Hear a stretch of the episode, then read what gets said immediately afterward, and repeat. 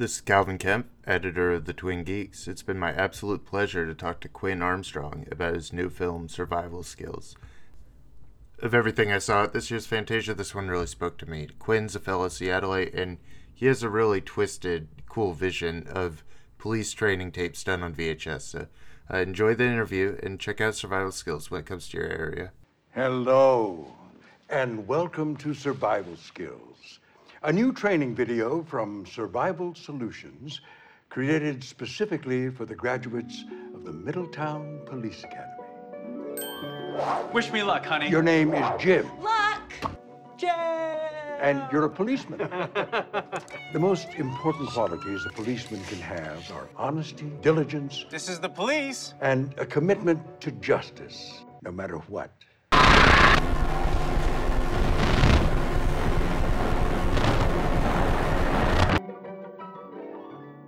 Have a great day. How was your uh, festival experience, given COVID and everything else going on with the survival skills? It was it was good. It was weird. So we premiered at Cinequest um, in March, and we were, we were like, okay, we're going to Cinequest. Great, you know, we're we're ready to go. And then by the time we got there, COVID was all that anybody was talking about.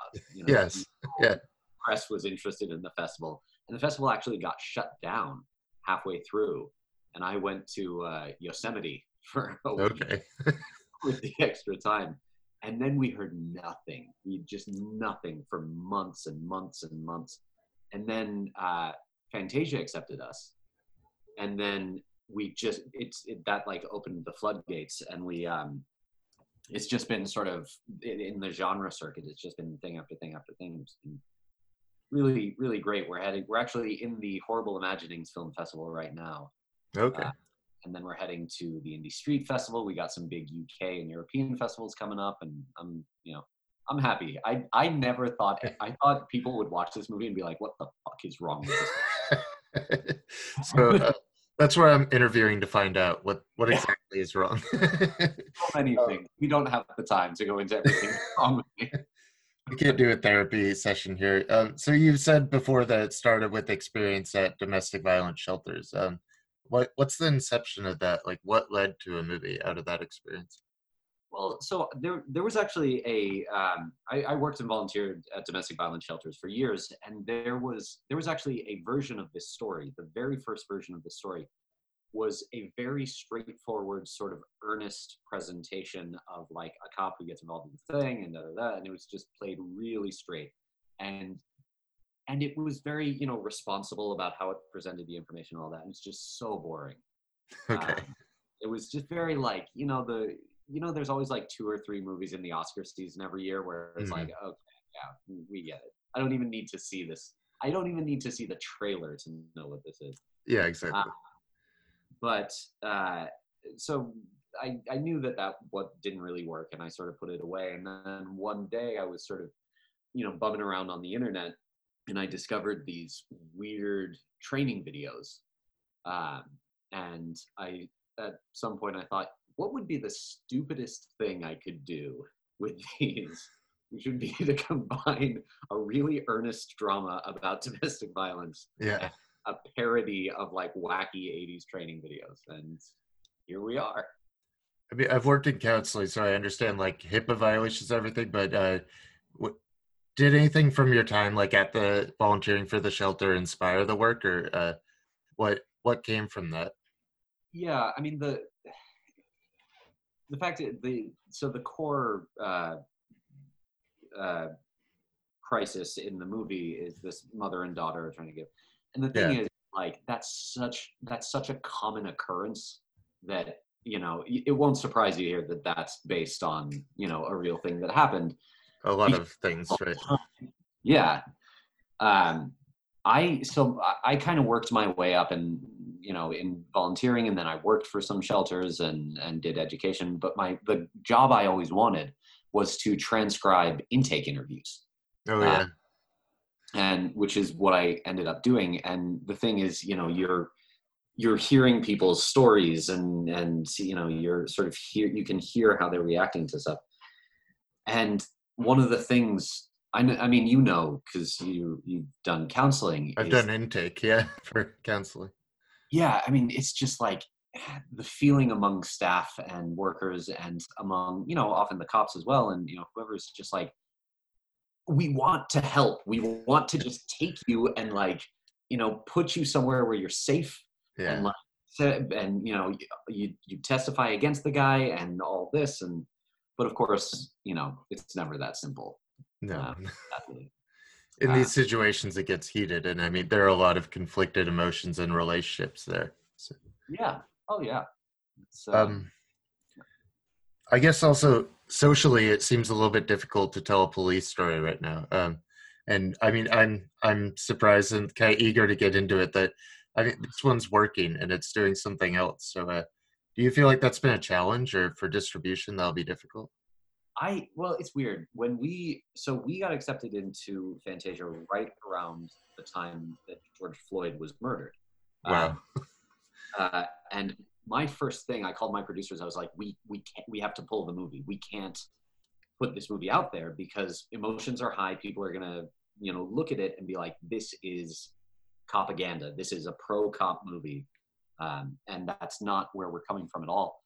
and you know they talked me down off that cliff thankfully. And and i've been amazed. One of the things that's crazy about fantasia is how much people have engaged with it.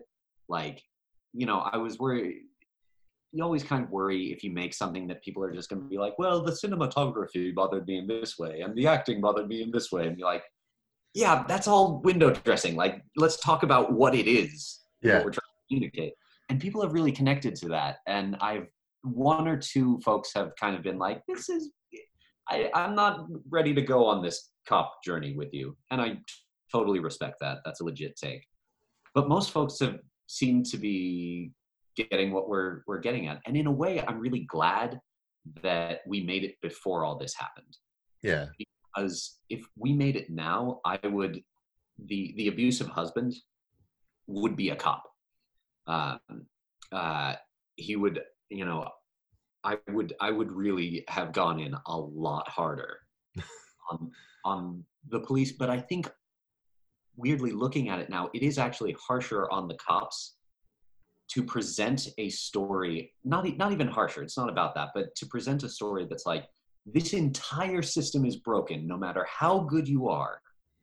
This you cannot get through this intact i think it's it's it's harsher and more accurate to present that story than like here's a bad cop here's a bad guy who happens to be a cop I mean, during this really busy festival, it's something that stood out to me. I'm like, I'm going to watch this because it has to be done in good faith to still be included here.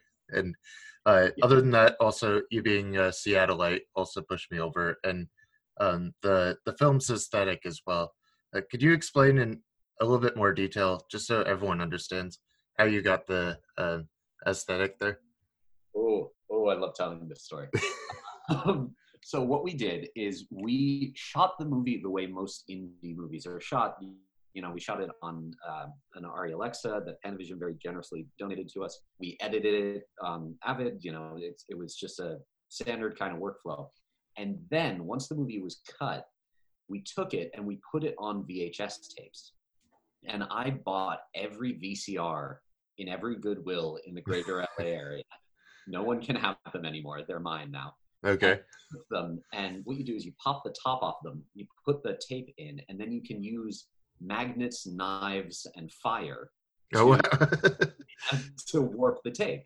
Um, you got to be careful with the fire though. Like i burnt quite a few tapes and it's really a stroke of luck that i didn't burn down my apartment.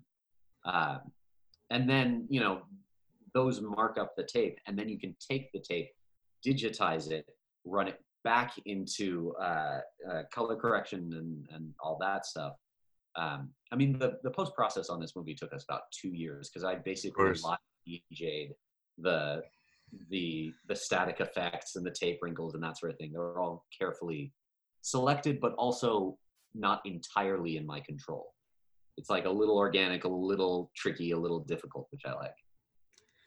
How did you get started looking into these um, training videos? I know like the internet's a minefield of these. Um, like the dark parts of the internet have a lot of this content. Uh, how do you how do you go down this hole? And uh, why why did it lead to a movie? Do you think? Well, the the funny thing about these videos, I I I came across them because a friend of mine, I think um, there was there's like a podcast or something uh, called um, Red Letter Media, um, and they did uh, an episode on this one that was called Surviving Edged Weapons, uh, which is one of the crazier ones. And Yeah. all like sort of this is a fun, jokey, like look how crazy this is. And a friend of mine sent me the video and was like, I feel like you would like this. And I Little watched. did they know. yeah, this is all their fault. Blame them. Yeah. And I watched it and I was like, yeah, this is funny, but this is also really fucked up. Like there's a lot in this that is racist and homophobic and and misogynist and all this. All it's a perfect encapsulation of that sort of paranoid Reagan era uh, 80s vibe. And when I was first writing, this was around the time Stranger Things had just become a big deal. Mhm. And you know, love Stranger Things. There's no reason not to like it. It's great, but nostalgia is dangerous, uh, and and I think it's no accident that Stranger Things came out at the same time that you know a presidential candidate had a slogan that was "Make America Great Again." Sure. Yeah. and and so I wanted to kind of dig into this idea of like, well, what what were what were the '80s? Were they really this great fun time where everyone was watching Back to the Future and just having a blast, or were they really scary for a lot of people, especially if you were, you know, like a gay man uh, dealing with the AIDS crisis or you know whatever. I, I like the idea of deconstructing nostalgia like that. I- I feel like the film is a deconstruction of a lot of things. Were there was there like an outline of these topics you wanted? Did you pull from specific training videos? We we did i mean there are a couple of scenes in it that are you know almost shot for shot. Oh wow. yeah there's there's one or two that are real real uh close um or at least start that way. Uh it's a very it's a very conceptual movie you know? It's this is this is a kind of a head movie for a long time more than it's a heart movie. And it gets there in the end Mhm. it's a very uh, it's a very high concept thing and you got to kind of engage with it on that level at first. The way honestly my organizing principle was just to get from a to b. Um, and the distance between a fun training video beginning stacy keach comes out oh we're having a good time to b domestic violence drama where a person dies. Um, is such a long road that we have to like really uh, thread the needle to just just to get you there. Um, there are a couple of uh, folks who have um, dinged us about you know some tonal stuff, and that's I totally get that. That's a legit thing to uh, to comment on. However, that's kind of like what we had to do. You know, there's no time there's no time in this movie to to like explore and kind of you know get into that this is a race Mhm. Don't you think Stacy Keach is a great actor? so there's there's a version i maybe you saw it there's a version of this movie where i played the narrator I did Uh, see it. Yes. i i, I we we we didn't shoot stacy's stuff till later and we needed a stand-in so i was playing the narrator and i think everybody will will agree that i did a much better job than the greatest actors in this country Um, No, I Stacy- think of Nebraska anytime I see. Stacy is um it's hard to it's hard to fully explain uh to like I have a background in theater. Mhm. Um that's that's where I come from. It's hard to fully explain the incredible virtuosity of what he's doing when it looks like he's just sitting there behind a desk but his his on a technical level his work is so effortless and amazing and fluid like the reason the movie works is because he walks us through it um, he plays a kind of narrator, and um, his theatrics do kind of bring it together. Like uh, it gives it a bookend. yeah and and I, I tend to i like to work with theater actors um, for that reason because of their technical skill um, they can deliver what you want uh, movie actors, you know, people who work purely in film, you tend to have to kind of not universally, but you got to kind of work them around to stuff. hmm Like you you gotta. There's some massaging, but theater actors, I I find I at least can communicate much more directly with, and just be like, hit this word, not that word. Sure. take- you know, we need a pause here, like da da da da da. Um, because usually actors are great. You know, cast your movie well. Actors are great. Work with what they bring you, and you'll be fine. Then you just gotta like massage it into shape. So when you shoot a movie like this that has such a different aesthetic by the end, do you shoot it any differently, or did you not shoot it around the um, idea of the uh, VCRs? we we had we knew we were going to do the VHS effects Mhm. basically the whole way through. Then there's a big stylistic break, uh, and we knew that was coming, and we shot it purposely differently. One of the biggest challenges with this movie was you couldn't make anything elegant or nice, um, and that's actually a much bigger problem than it seems because if you're on set Mm. and you're like, oh my god, we've just lost two hours trying to fix this piece of equipment we have to shoot this scene in like one take or two takes essentially usually on set you'd find like okay we're to do like a cool oner or we're to like block this in an interesting way. You couldn't do that with this movie. um, and so it had to be a lot of like okay you sit here you sit here we're to be over your shoulder over your shoulder in a master shot and then and then we're out. Whereas at the end we actually oh my my my poor dp she's such an amazing artist and she really had to like sort of muzzle a lot of her creative instincts she did a great job and and found kind of poetry within what we were doing but when we get to the end oh my god it looks so great uh, she- really got to got to flex a little bit and i'm, I'm very happy about that I think the style comes through the whole way. Really enjoyed your work and uh, really wanted to talk to you about it. So, yeah um, so what was it like uh, doing a festival during COVID? I mean, have you been able to see this movie with an audience yet? I I saw it twice with an Okay. audience at Cinequest, um, which was weird. How'd they respond? Was it any different than the Fantasia response? Yeah, it was definitely like. I think the Cinequest audience is a is a really uh, uh, it's a phenomenal festival, and their audience is kind of geared, I think, a little more towards like the tech world and stuff that's a little more mainstream. They're not a hard genre audience like Fantasia is, and I don't think they were quite ready for how aggressive the movie gets. It's very um, aggressive. Yeah, well, there's, I mean, there's a there's a scene where there's an unbroken shot for like four and a half minutes of two people sitting across from each other with nothing interesting happening in the frame, perfectly, and one character is just listing domestic abuse, you know, just, just listing horrible things that have happened to her, and I was so happy when we were at Cinequest because nobody, people were like afraid to move during that bit. That made me so happy. But Too you afraid know, to walk out. well, they were, and you know, That's good. was- we got some really good reactions and that sort of thing, but there was definitely like I could feel some resentment brewing. I feed on like a vampire. I love it. Uh, and Fantasia, you know, despite my best efforts to to alienate everybody and and, and make a movie that was a deeply unpleasant experience, people seem to have enjoyed it. So. Well, uh, you haven't alienated us, and I really appreciate you. Um, what's next for your work? Uh, where where will we see it next? What will we see from you? So we're actually uh, going into pre-production on my second feature in January. Um, it is kind of a, a spiritual sequel to uh, Survival Skills, but it's Oh, rather cool.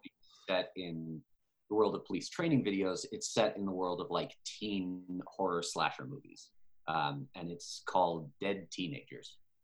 Uh, uh, and I think I'm hoping we'll get it I've got a whole other post, like weird post process, like I did with the VHS, but I'm hoping we'll get it out in time for next year's Fantasia.